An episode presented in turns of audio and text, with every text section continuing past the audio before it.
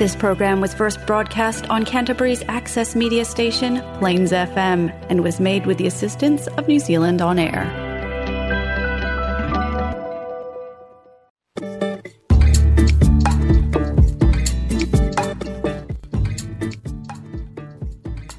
Nau mai haere mai, and welcome to Cult Chat, the podcast where we talk about coercion, control, and all things cultish. I'm Dr. Caroline Ansley. I'm a medical doctor. As a child, I lived at the Centrepoint community, a notorious cult in New Zealand, and now I run a website that advocates for the former children of the community. I'm Liz Gregory, and I run the Gloriavale Leavers Support Trust. And I'm privileged to walk alongside people after leaving this group as they embark on their new lives.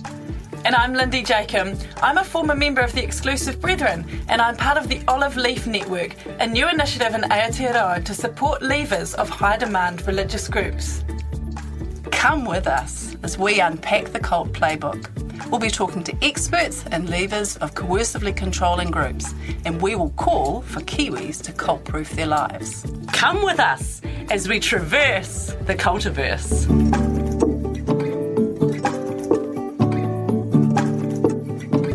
A warning this podcast contains references to subjects and discussions which may be difficult for some people to hear. Please take care of yourselves and your whānau when listening.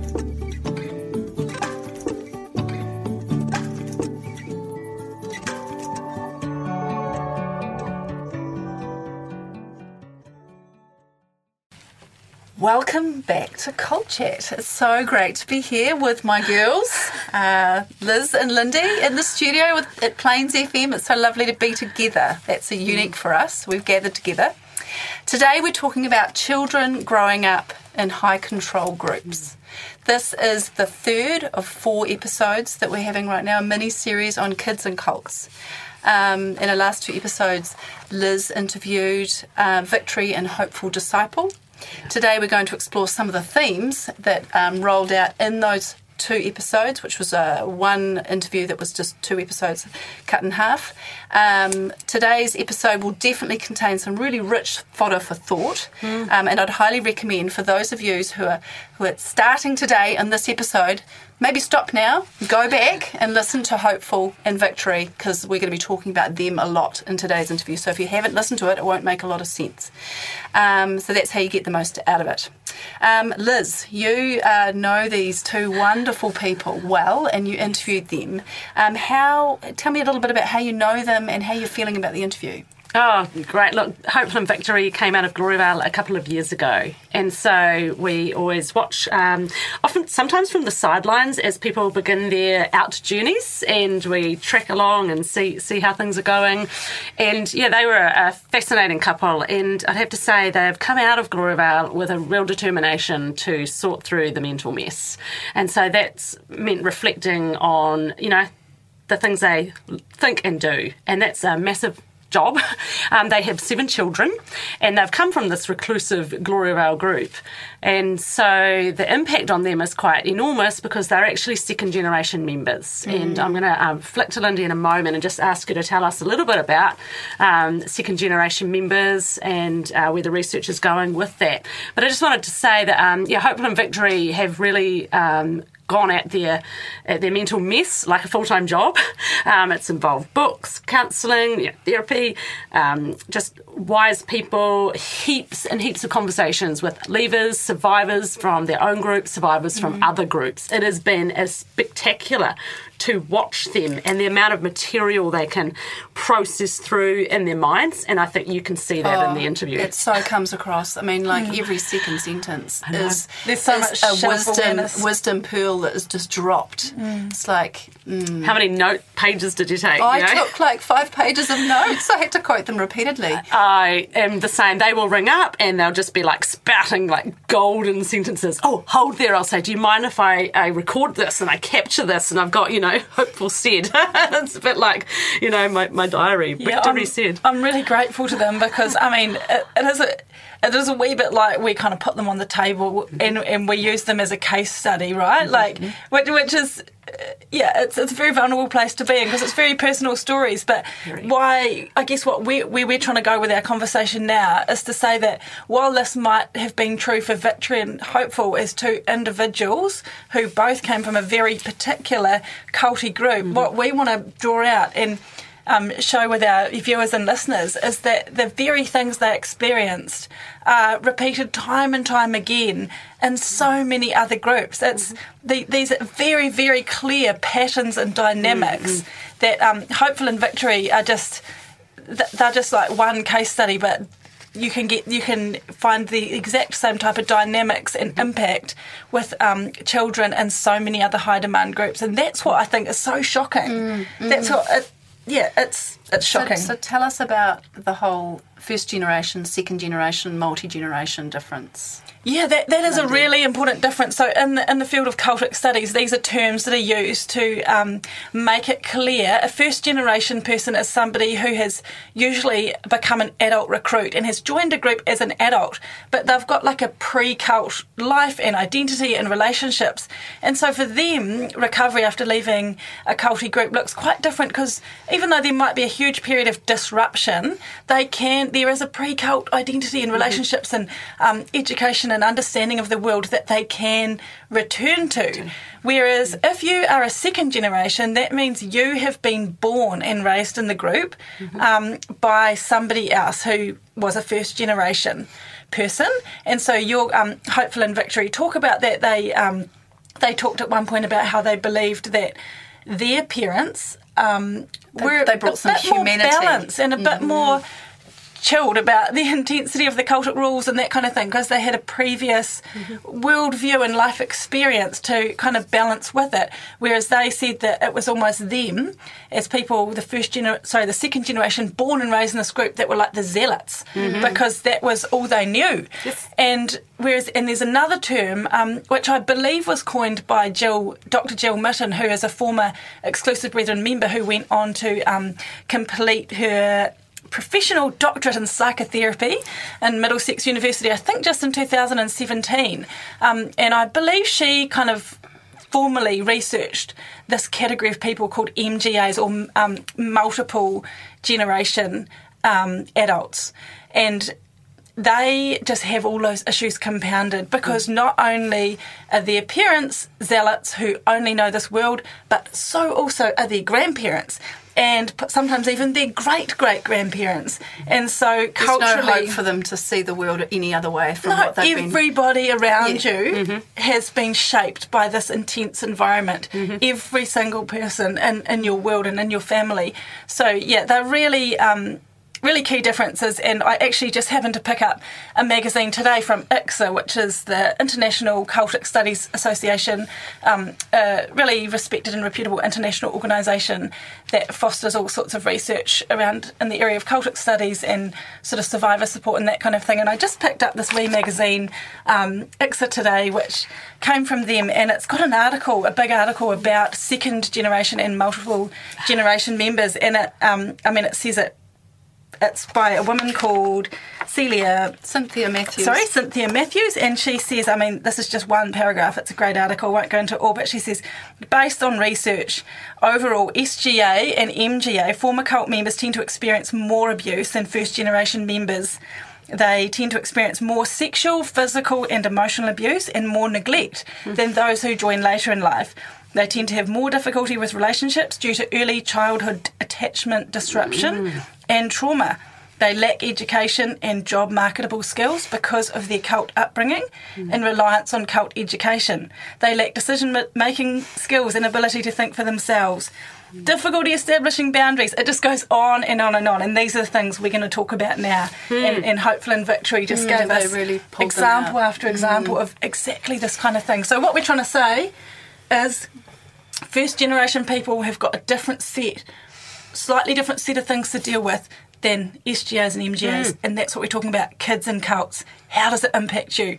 What mm. does it mean for those who are supporting And what I'd, I'd, like to say, because I've been talking to uh, former children, second generation, former children of Centrepoint, is that this idea of this identity idea mm-hmm. of second generation, I have not really heard that mentioned really. And i think it's because the the idea is so new. You know the idea of of having a particular and different experience um, and a different uh, set of challenges to navigate when you come out is is still really it's like on the edge of, of, of research, international research. Like That's say, right. Jill Mytton's work was only 2017. I just recently read Steve Hassan's book, which is uh, Combating Mind Control, which is a, quite an early book that's been reproduced over and over again. And everyone says it's the one of the books that uh, is the most influential one of them. And, and I read it going, where's the children? It's all about recruiting, recruiting, recruiting. Where's the kids in this book? And he, it barely mentioned. Do you think that's a feature of we're getting to a point where some of these cult groups that have been around 30 and 40 years are finally having their day of exposure? And so, of course, they weren't writing in the 80s about it because people were joining these groups in the late 60s for many of them. Or 70s. And 70s. And so they hadn't had time to have their children and their children to grow up and have and their do the children. research. And, for then then do the those res- children to leave, and do the research. and be ready to speak up. Yeah. Okay, so you're just adding years on now. Yes, and one of one of the, the women who most significantly influenced me um, from Centrepoint, who did a lot of work in this area, she once said that that the children need thirty or forty years. Wow.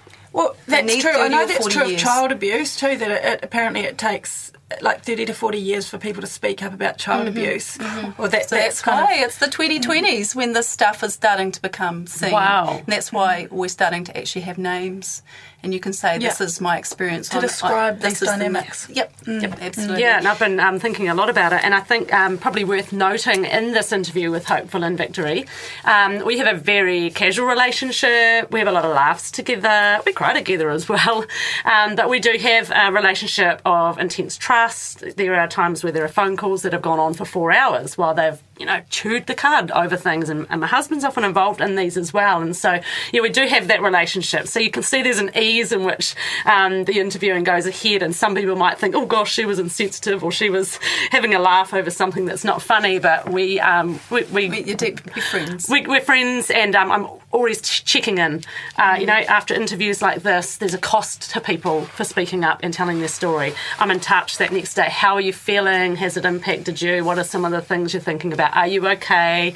Um, and I'll always check in with people before they do interviews. Are you in a state at the moment that you feel like you can go ahead and talk about these things? It does disrupt your emotional equilibrium for a period of time after talking like that.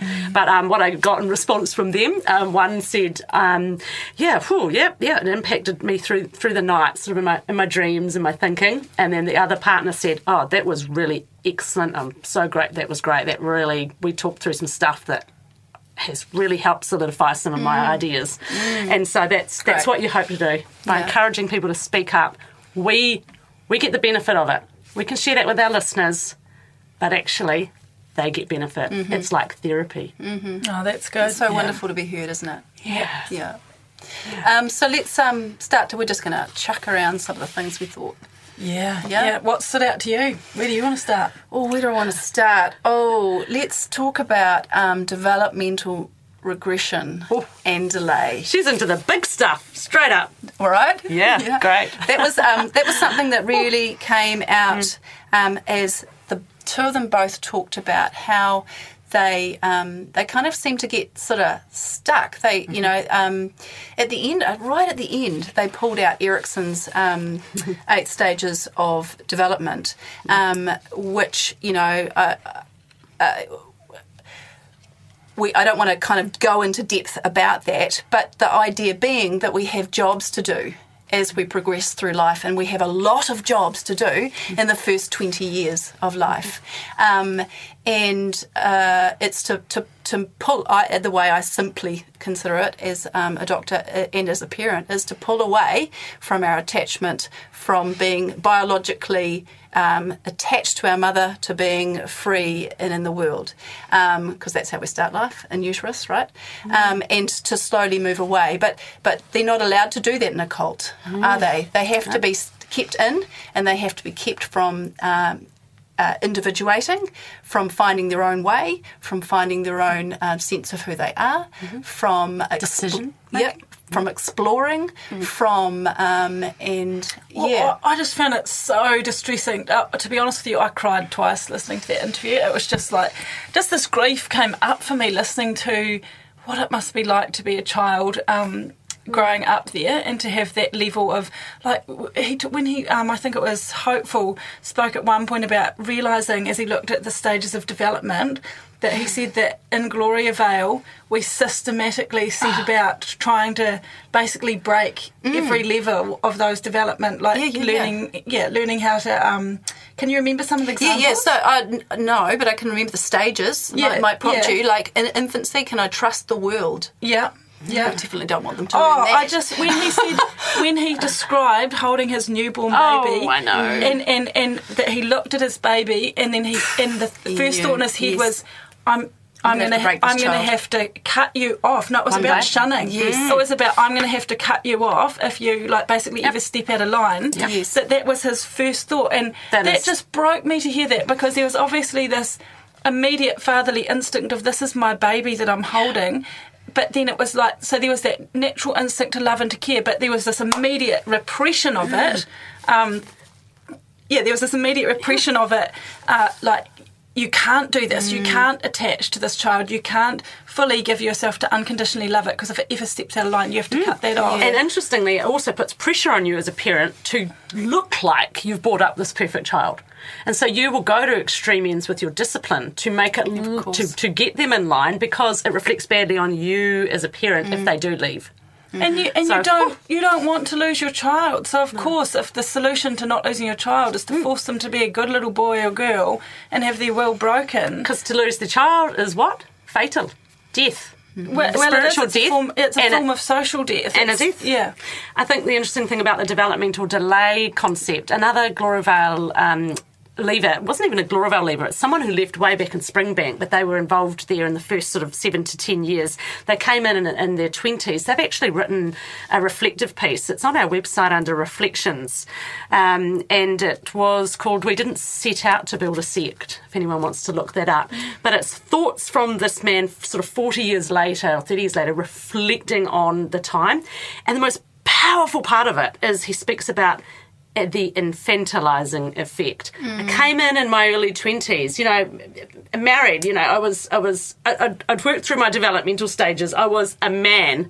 I come into this group, and I became infantilized. And you know what's so fascinating is that has been passed around the underworld, and uh, lots of leavers have read it, and I have had a lot of men actually just coming and having conversations about it. Like, wow! Can you give us some descriptions of that? Are you talking Yes. about learning to hand over your autonomy, hand over your decision making? It's all of that. So all the things that you came to, you came as an as an adult, and then you go and went into a group like Gloriavale, and you became a child again. Yeah, you, you weren't allowed to make decisions. if you think about it in Erikson stages, that, that stage is stage two, autonomy versus shame. you were treated like a Yeah, child. At, at age one to, to two, you start to venture out into the world and try to figure out, um, you know, how to explore and how to express your interests. Like I'll reach for that doll because I like dolls. Had your or I'll pull a book from a shelf because I like looking at pictures. You know, like that's something a parent al- allows you to do. But we don't want people to show autonomy in cults.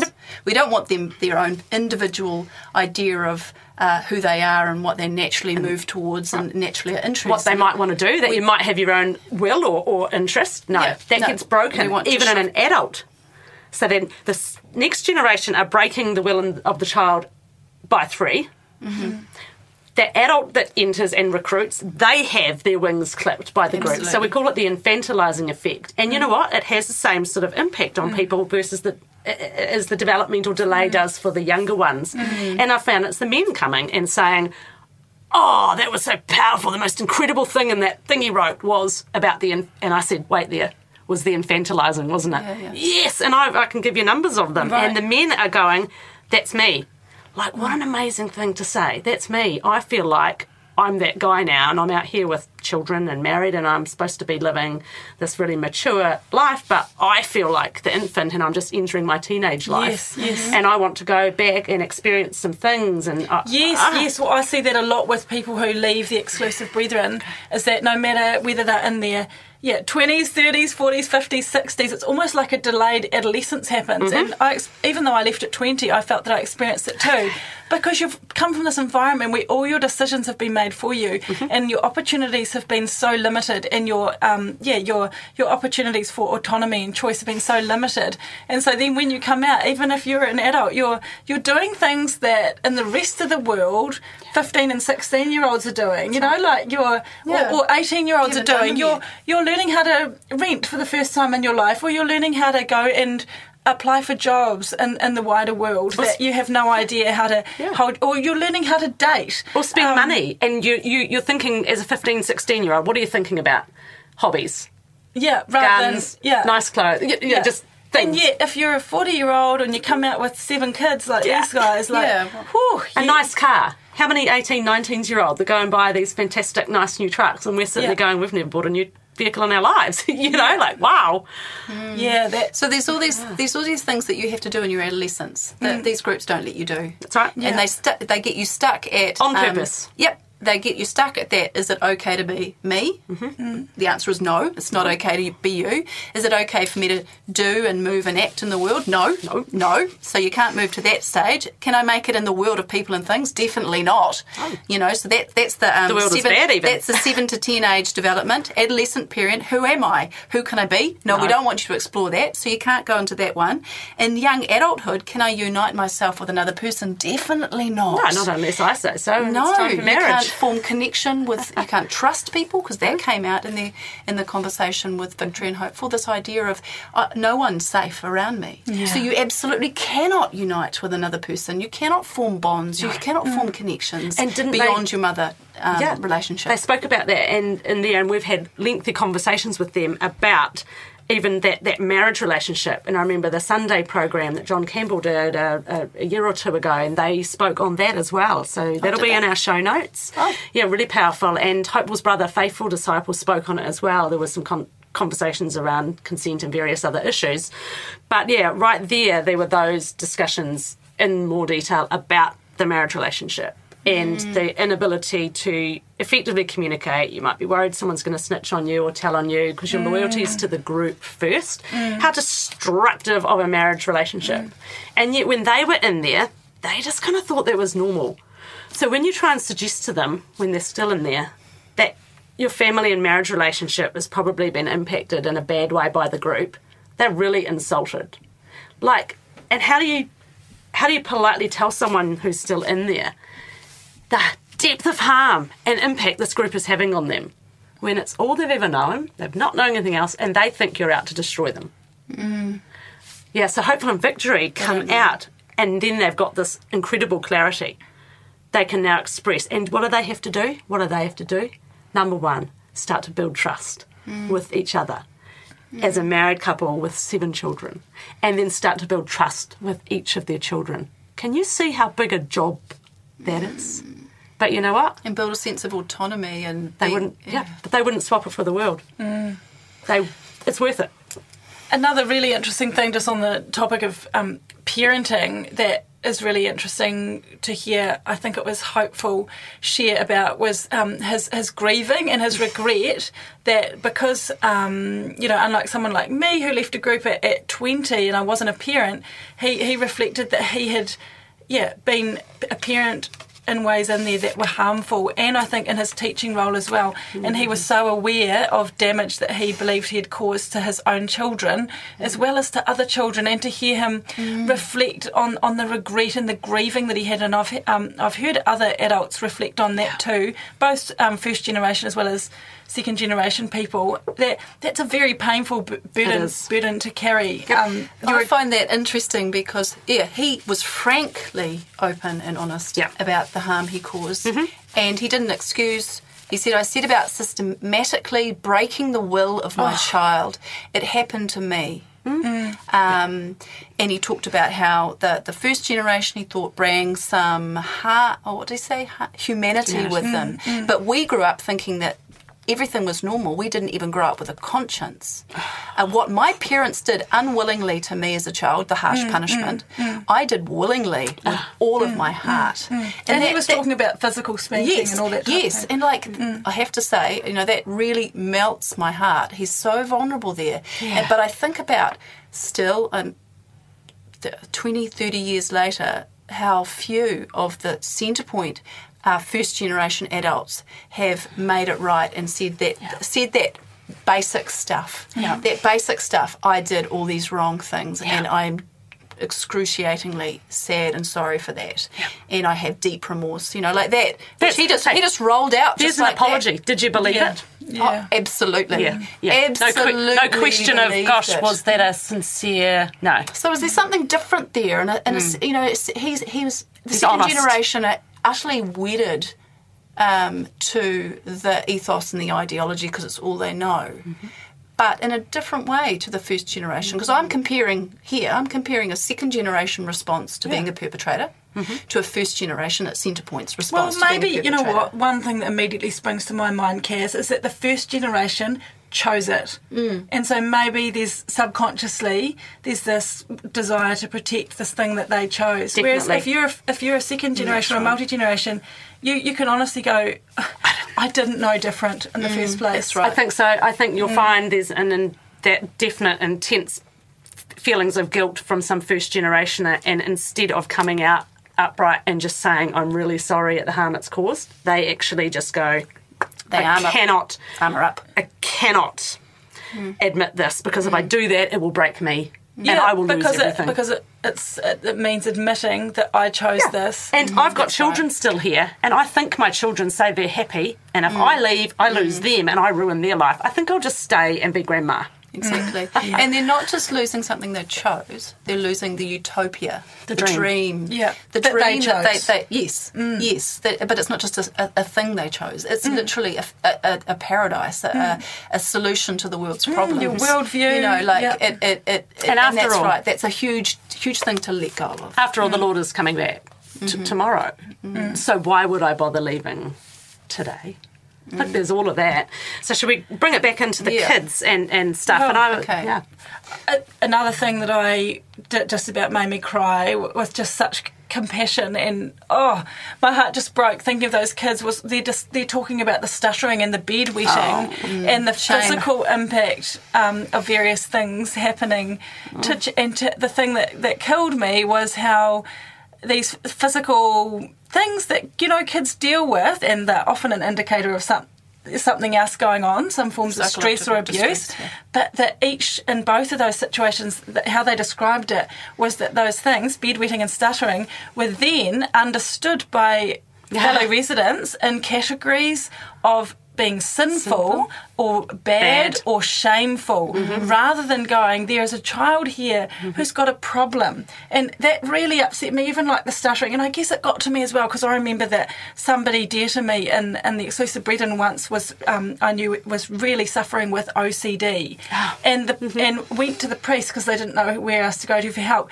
And the priest um, said you need to read your bible more. Ah. And like this person actually couldn't even read because it was impacting even how they took in information and you know just the cruelty of lack of education for some of these people who are in leadership positions mm-hmm. to mm-hmm. interpret genuine mental and psychological stress and disorders mm-hmm. to interpret them in categories of Sin. sin and failure and shame There's your spiritual is abuse. just profoundly abusive It is. yeah and just so I- upsetting It, Yeah. This just reminds me of this quote from the Guru Papers. It's the book I'm reading right now.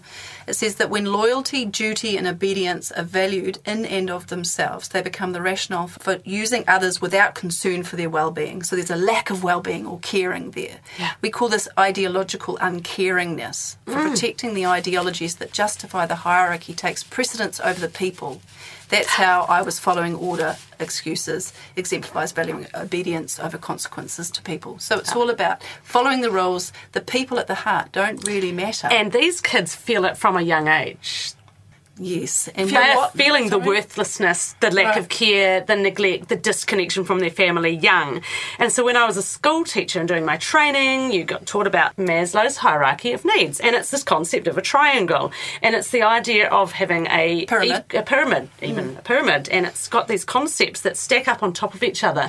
If you don't have your basic needs met, you can you bet your bottom dollar you're not going to get a well balanced, you know, individual at the top. Well, you can't you can't look to get those next level up, the next tier right. of the pyramid uh, addressed until you just get stuck there. You get like, stuck. If you're cold and you're hungry, you're never going to try and you know like get an education, are you? So you're looking for your physiological needs, and that's Yeah. your first layer, and that's your biological. You need food, you need good shelter, you need your drink, you know, your warmth, all of those, and sleep is comes under that category. Mm. And so if there are disruptions in there, your next layer up is where you get about the safety need. You, you want to experience order in your world. You've got some predictability and control. So this is about good routines and loving parents with boundaries. These are, give you feelings of safety needs.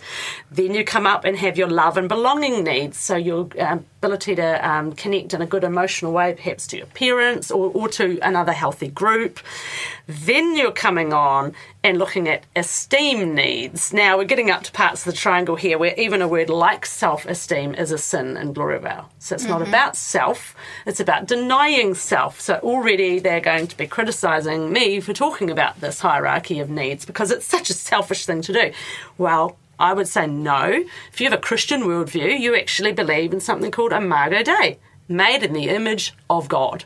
He created, it was good. Yes, we have a sin disruption. That doesn't give you, as a harmful group, permission to go and pour out the conditions that create such harm and you, then you call it sin. That is a despicable use of, of the scripture and the understanding of humanity.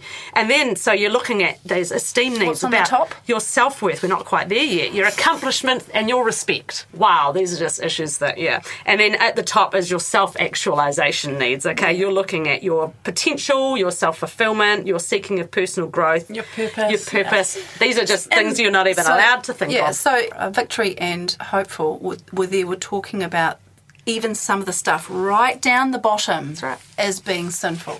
That's right. You know, like, so it, like having needs, like like hunger. I just found Hunger. that fascinating and very painful. Tired. Again, conversation about you know, as a young woman, just being hungry, um, and and yet that even to be hungry was seen as was interpreted in um, categories of morality. It was seen as being greedy. to eat. That was greedy. ah, that was Amazing. There, there must be a huge amount of eating disorders and um, disordered eating. There are. There is. Oh, it's so painful. sad. Again, cau- Undiagnosed. Yeah. And obviously, as people come on particular journeys, they begin to recognise and it. how spiritually abusive to name it, yeah, in categories of sinful or not, when Damaging. actually it's, yeah. and you look at a lot of high denial demand. Denial of, yeah, being tired. Yeah, and, and that to me, I have to say, when I heard them talking about the non, not recognising feeling hungry or tired or any of these other basic physiological responses to having a body um, uh, and being a human, um, I just thought well, their, their, their, um, their clock or their biological rhythm or, or whatever you call that, the, the thing that, that sets your future Mm-hmm. pathway as as a as a physical creature is mm. being utterly undermined. And I, I'm thinking for the lifespan. You know, I'm thinking I'm thinking of a 50 year old who's left a cult that they grew up in when they turn up to my practice and they mm. say to me, "I've been having some chest pain." Can they say that? Can they say I've been having some chest pain? Hey, it's very unlikely they're going to turn up to your practice unless they've got some support people behind them encouraging them that they are worth it. Because Sam Jahara says, and she's someone we're going to look at having on our program, she's a mm-hmm. psychotherapist, she said, a child who grows up in a cult learns to have no needs. And so the adult coming out of a cult doesn't recognise that as something Ex- worth exactly, going to because exactly. So that person doesn't go to Doesn't a go to the doctor. That person dies doesn't heart attack. That early. person believes something though that you wouldn't believe, and this is said in Gloriavale. It's just a body. Yeah, and it's God's will that I die early from a heart attack. The dismissal of your body, and do you know how bad that doctrine permeates through issues like sex abuse? It's just a mm. body. Don't worry. So the dis- You'll get another one. Oh my gosh! So the another one in disassociation, not only not only mental disassociation, but complete physical disassociation Yeah, yeah, and, and- and, repression and denial of Just- that. That's Can very I, distressing. Can I re- um, uh, draw, remind you of a story I told you earlier in the day about a patient I had once um, years ago who came to me uh, complaining of um, abdominal pain. This was a, a woman in under 20. Uh, abdominal pain and weight gain, and that evening she delivered a baby. She was 32 weeks pregnant and she had no awareness or knowledge that she was in labour. And I have never forgotten that uh, profound disconnection between the body and the mind. That inability, you know, like there's some something very serious has gone on there to, to break that, like to have never learnt How to listen to your body. yeah, how to listen to your body. And, and what Hopeful and Victory uh, did a wonderful job of doing is describing the process that gets a child from the earliest um, uh, self awareness or, or consciousness to start to kind of make the, the self denying decisions. And an adult who decides, I'm going to fast or I'm going to. Um, uh, put my children first and not feed myself, feed my kids first, or whatever the self denial takes, whether it's spiritual or practical. That's very different from uh, from uh, as, a, as a sort of a sound um, already developed, knowing your needs, knowing and recognizing what your body wants and needs. It's profoundly different from someone who is yet to learn that. There's, the framework is not in place for. Um, uh, receiving the messages that your brain is giving you mm-hmm. about the physiology inside that is necessary for survival. the, the survival concept. Yes, you see, we do everything we can to prolong our lives because we see this life as a good thing, even though it can pour out heart, heartbreak on us. People go to extreme lengths to extend their life. People inside high control groups, from all the research I've done, look at ways to end their life earlier. And there is very real I mean, actually, um, Mission of Malice, Erika Bornman, I brought it up in the interview heaps. And there's this whole passage in there about she wanted to die. This is when she's in the group and she would ideate on how she would die. And then after she leaves, um, perhaps it's then that she does more thinking about this. She thinks, well, I can't do this and this because it's bad if I kill myself. You know, there's a lot of doctrine often around killing and I'll go to hell and suicide concepts. But the way to do it is to make sure I get self murdered how could I get myself self murdered? You know, and then she just talks about it quite lightly and says, Oh, well, I put my plans of self murder on the shelf for a while. I'll just see if I can get through a bit How longer. is self murder different from suicide? Um, well, the idea is that you put yourself in a position where something bad will happen to you. So you go out of a car? walking on a day, on a dark night, When there's a big storm. you, uh, no, or yeah, and maybe you go missing and you get cold Oh, and hypothermia. And I know people in Gloriavale that told me they had all that and they had it planned in their head how they might do these self murder. Oh, how distressing. But that, yeah, and so, so they're, they're trying to cognitively find a way around to suicide to their end life, their life. earlier, and so not going to doctors and being ah. told, yeah, I, I mean, I know, Self-neglect I know well. women who spoke about they were told not to have children, and they in a place like Gloriavale, you're going have a choice, there's an expectation, and you get pregnant again, and I, I know numbers of women who prayed to die during childbirth. Mm. So you're ah, talking so about distressing. because you, it's just a body. You're going to heaven, and you're denying yourself, and that's how distressing their lives, some of these people's mm. lives are. That is distressing. And these thinking patterns begin in childhood when you're a kid in a cult. Those adults aren't thinking that stuff mm. from nowhere. Yeah, yeah, yeah. And that poem actually, I wrote down a line line from the poem that Victory shared it, and because one of the lines was, well, she was talking about work being the only safe thing I know, but she said, "I hope I die soon because I have already been destroyed." Oh my gosh. That's just a devastating picture of how desperate some of these people are getting and how completely trapped they feel, hmm. where they feel that suicide is the only, or self murder hmm. is the only way to get rid of the pain. But but that how she sort of described that she'd already been destroyed, sort of living a. Whew, this is this is a this is a heavy topic. This is really take heavy. a drink It of water if you need. Take a deep breath. And you know, we keep flicking from the child, and then we're talking about mm. kids and cults, but we keep talking about the adult experience. And mm. guess why? Mm.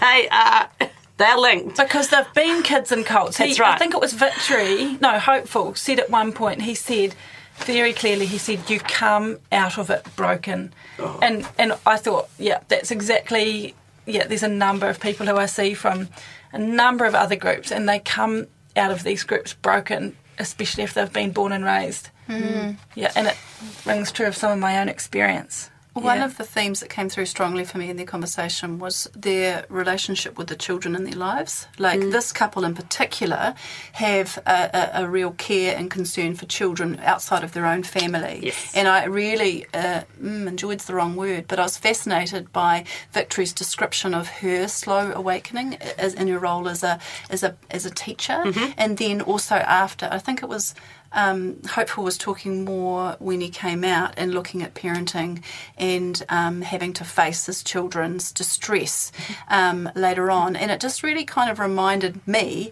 of, of myself. I think I mentioned it before of how kind of pivotal my uh, more recent, you know, in the last 10 years, waking up to some of my own history of trauma was in my relationship with my children, you know, and how distressing it is to have this innocent, fresh, new creature um, who's, who's got who's got no history. Your child, um, hopefully, uh, if they're out of a cult by then, having to um, na- navigate your trauma that that they um, are triggering. Um, You know, and uh, yeah, that's that's kind of it sounds. I mean, I, I obviously I don't know this couple, but it sounded like they're absolutely on that journey of working out. You know, what is their stuff and what is their children's stuff, and quite a lot of it's their stuff, right? right. You know, um, Oh, I, I was amazed to hear that they had seven children and didn't leave very long ago, and yet they've done a, obviously a huge amount of self reflection. Massive. Um, at the same time as continuing to parent seven kids, which is massive, and, and trying to coach their children through those significant changes as well. Oh my gosh. and yeah. and the trauma the kids have experienced Yeah, themselves. yeah. Huge job. Seven kids, seven different lots of trauma. a huge job. You know, this is it. You're dealing with a lot of individual people, and there's mm. no one in a family that you can just go, "Oh, your life inside did, it didn't impact you." It, it did, and it mm. will continue to. But they recognise by getting out early. Mm. You know, and we've spoken a lot about this. Boy, I mean, if you've still got kids in there who are 12 and older, it's um, it's it's it's you know difficult. There's some difficult years mm. ahead to navigate. Um, mm, kids mm, coming out even in, in those teens. I think you just even think about something simple like the woefully deficient education that is usually received in, in high control groups. Of course, everyone inside those groups thinks it's wonderful and amazing, and because they've got like I say, they're living inside a cardboard box with no perspective on the world, but they've been told it's amazing and great. Um, and so, you, you know, you really are not setting kids up well for their life in that group or out. And that's something that really disturbs me. Like a place like some of these groups could technically function. Like, look how clever they are. Look how clever. Imagine if Victory and Hopeful Hopeful was just tapped on the shoulder and told to go into school. But imagine if someone like Hopeful, what he was amazingly gifted at was encouraged mm. and he was, you know, fed that and he was sent on a journey of becoming the best of that for the benefit of the community. Like, mm. you would have a better community, I know. better businesses, better management. Uh, but no, they can't run the risk of No. too many ideas from the outside You coming want in. you want little robots, much safer. Just do what you're told. Yeah, yeah. Controlling people's controlling people's education is is a massive way of retaining control over individuals and keeping them fitting your little box. And and, Yeah. and information, as we've mentioned before, Yeah. and, and how much of this couple's personal journey has got to do with the fact that they had an opportunity to get in, outside information when um, Victory Because they were teachers. Yes, because Victory had to go and get qualified. Yeah, You know, like yeah, how how much how dis- she said they didn't mean to be disruptive Yeah.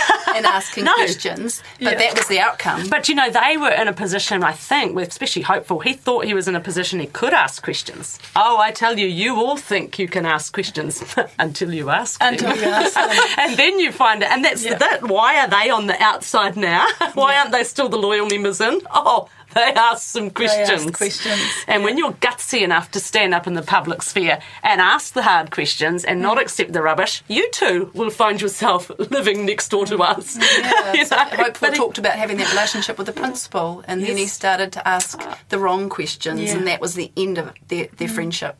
Stopped. And I think going back to kids, I think the kids grow up in an environment knowing there are some questions you shouldn't ask, and and that whole side of things is, is squashed out of you too. Yeah. it's yeah. Don't I- ask I- why I do we do things up. like this. Yeah. That's not a question Yeah, you ask. don't ask that. Yeah. So we haven't talked about the emotional um, landscape really that, that these these two as children, and presumably many of the children who are currently there in, Se- in uh, Gloriavale um, were living under. And what I heard, the two words I heard repeatedly were shame and fear. Yeah. Shame, fear, shame, Yeah. fear. Read, Totally agree. read any book from any survivor. What Yeah. is But repeated? To me, it's it's it's like it's not just something that's in the air. It's the food that you're eating. It's the water that you're swimming in, and you don't realise it at and you time. don't realise it. I've got people in there at the moment having some connection. They absolutely scoff at the idea that we keep bringing up about this fear thing. Mm. They cannot see it. They can't see the impact it's had on them. They can't even see how it's still impacting them. And and Victory and Hopeful linked it to the concept of I don't, I don't know if it's a phrase that they use in there, but something being fatal, and and it was referring to That's again not, not just to a physical death thing, but it, it's referring to that deep, profound terror that it's it's not fatal necessarily just in a physical sense, but fatal to you socially and uh, relationally and that sort of thing, eh? which I totally get because. Um, I think another key thing that happens to um, SGAs or multiple generation adults when they leave these groups is um, most of these groups practice some form of shunning and, and very strong inside and outside of boundaries. And actually, um, I mean, I read a research article from a former Jehovah's Witness, and, and they specifically said to to be shunned is to endure a form of social death. Hmm. And i thought that was a really helpful phrase because that is what it's like. It feels like a death. Human beings are hmm. wired for connection. We're wired social. We're wired to be part of a tribe and people who care for us to ha- and to have It's the human unit. secure attachments, and yet some groups that practice shunning completely dis- disconnect you as a human being from all those previous forms of so- social relationship that you had, Mm. and basically overnight you lose Mm-hmm. Your your family, your friends, your whole community that you knew. That that is no mere thing. That is Mm-hmm. No. uh, psychologically been- devastating. There's been plenty of studies on that, you know, like animal studies with monkeys, the, the, the, the child, the baby monkey that's not given any love, and the real life, unfortunate real life um, studies on, uh, retrospective studies on the Romanian babies who were given all their basic Physical needs. physical needs met, but no nurture, no touch. And they died. And, well, they, they didn't A all bu- a die. bunch They of them didn't all die, but they grew up to be profoundly damaged adults. You know, like because there's an impact on their brain. Mm. And um, I just never forget the um, study done on men sitting on death row. They did brain scans of murderers, empty sections in the frontal lobe, empathy centre, literally So they were profoundly undeveloped damaged people. brain. Yep. Yeah. That's what happens when uh, this this emotional stuff, and you live in fear. You think about the impacts on your physical health. Yeah, hypervigilance, your adrenaline. You think of all of those physiological responses when there's a little bit of fear. I know. If You you've got imagine- cortisol Yep, running through your system constantly, have we mentioned the ACE studies? No. On this, this, you've, have you guys heard of the ACE studies? Adverse childhood uh, Oh, experience experiences. studies. They first came to light uh, in the late mid mid to late 80s Mm-hmm. that, that children who grew up or rather adults who had um, uh, a higher collection of a bunch of they they, they listed about 10 different um, adverse childhood experiences like uh, uh, they didn't mention cults in there by the way because they, they probably weren't studying them at the time but things like a parent with an addiction um, a mother who was being beaten up um, neglect Oh. Uh, alcohol addiction or did I mention that already mental illness That forms part of part pris- uh, four. prisoned parents I've got them listed. You've got them. Okay, we'll go there. We'll Yes, go there. It's from but the ACE but studies. the, exactly. The point of the ACE studies is it showed that there is a a physiological, biological change that happens in children who go through uh, stress, trauma, fear, shame, all this stuff, psychological distress, and they're exposed to it from a very younger. The, the younger, the worst.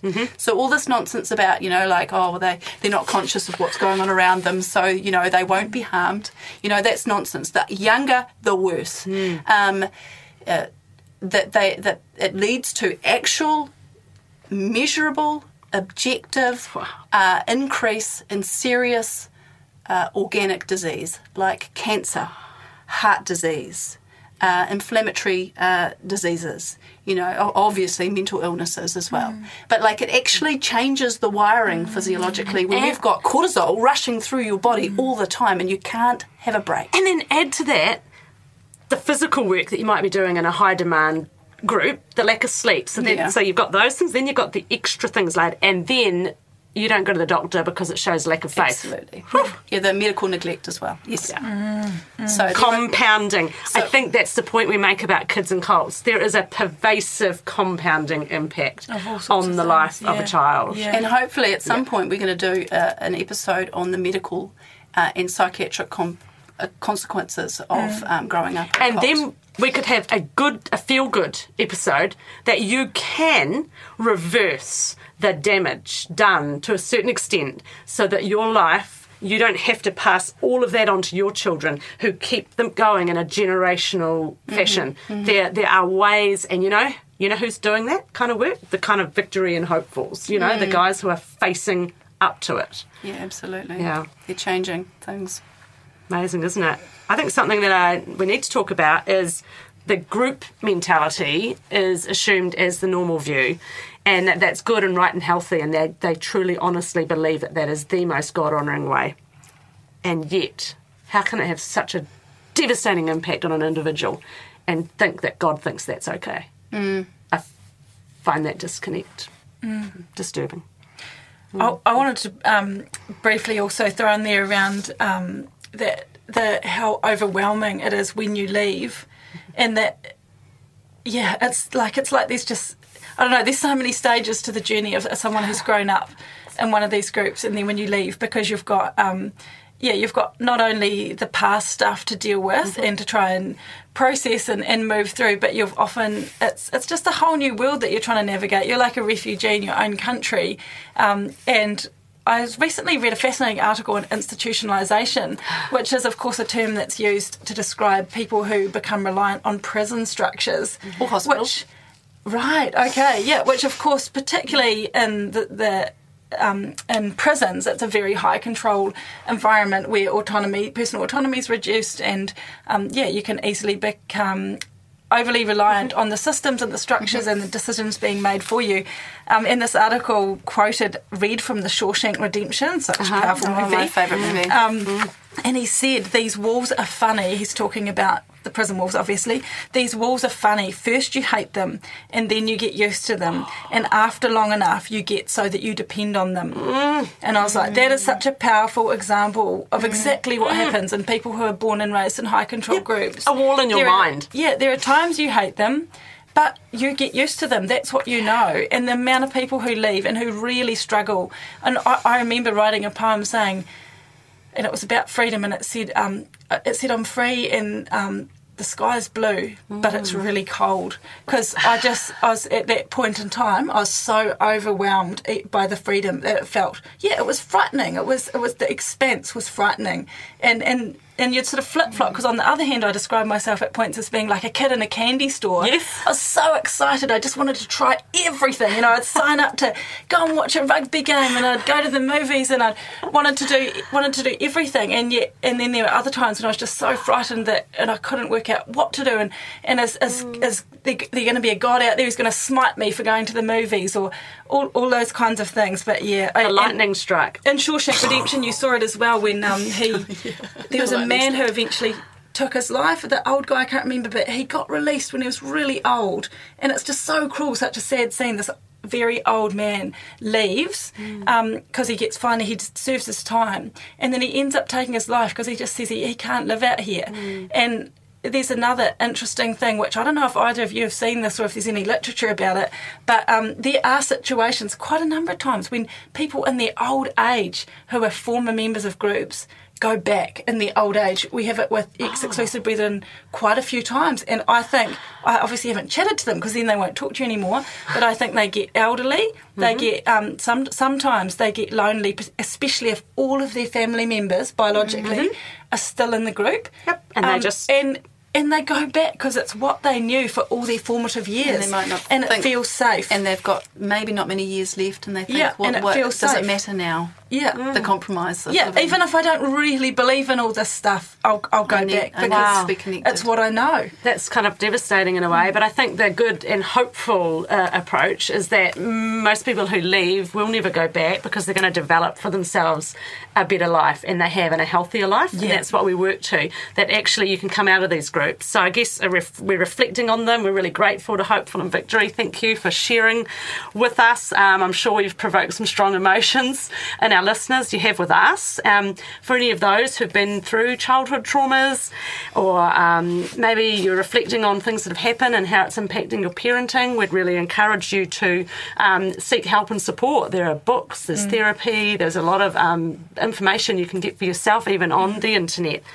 And, um, so, I can recommend this book here, um, Parenting from the Inside Out by Daniel Siegel. It's a good kind of way of looking at your childhood as it pertains to your, your parenting now and how you can um, avoid um, repeating the same habits. And that's not only for people who've left culty groups. Oh no, just that's for anyone. That's a just general, book. general looking back on your childhood trauma and how your parenting now might be triggering some of that stuff that you're yet to uncover.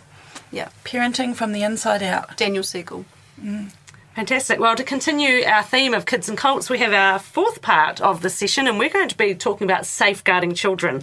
How can we make sure the groups they're part of are safe from harm and then there are protections in place for them? So, we hope there's been something in today's episode that's got you thinking, something that might help cult proof your life.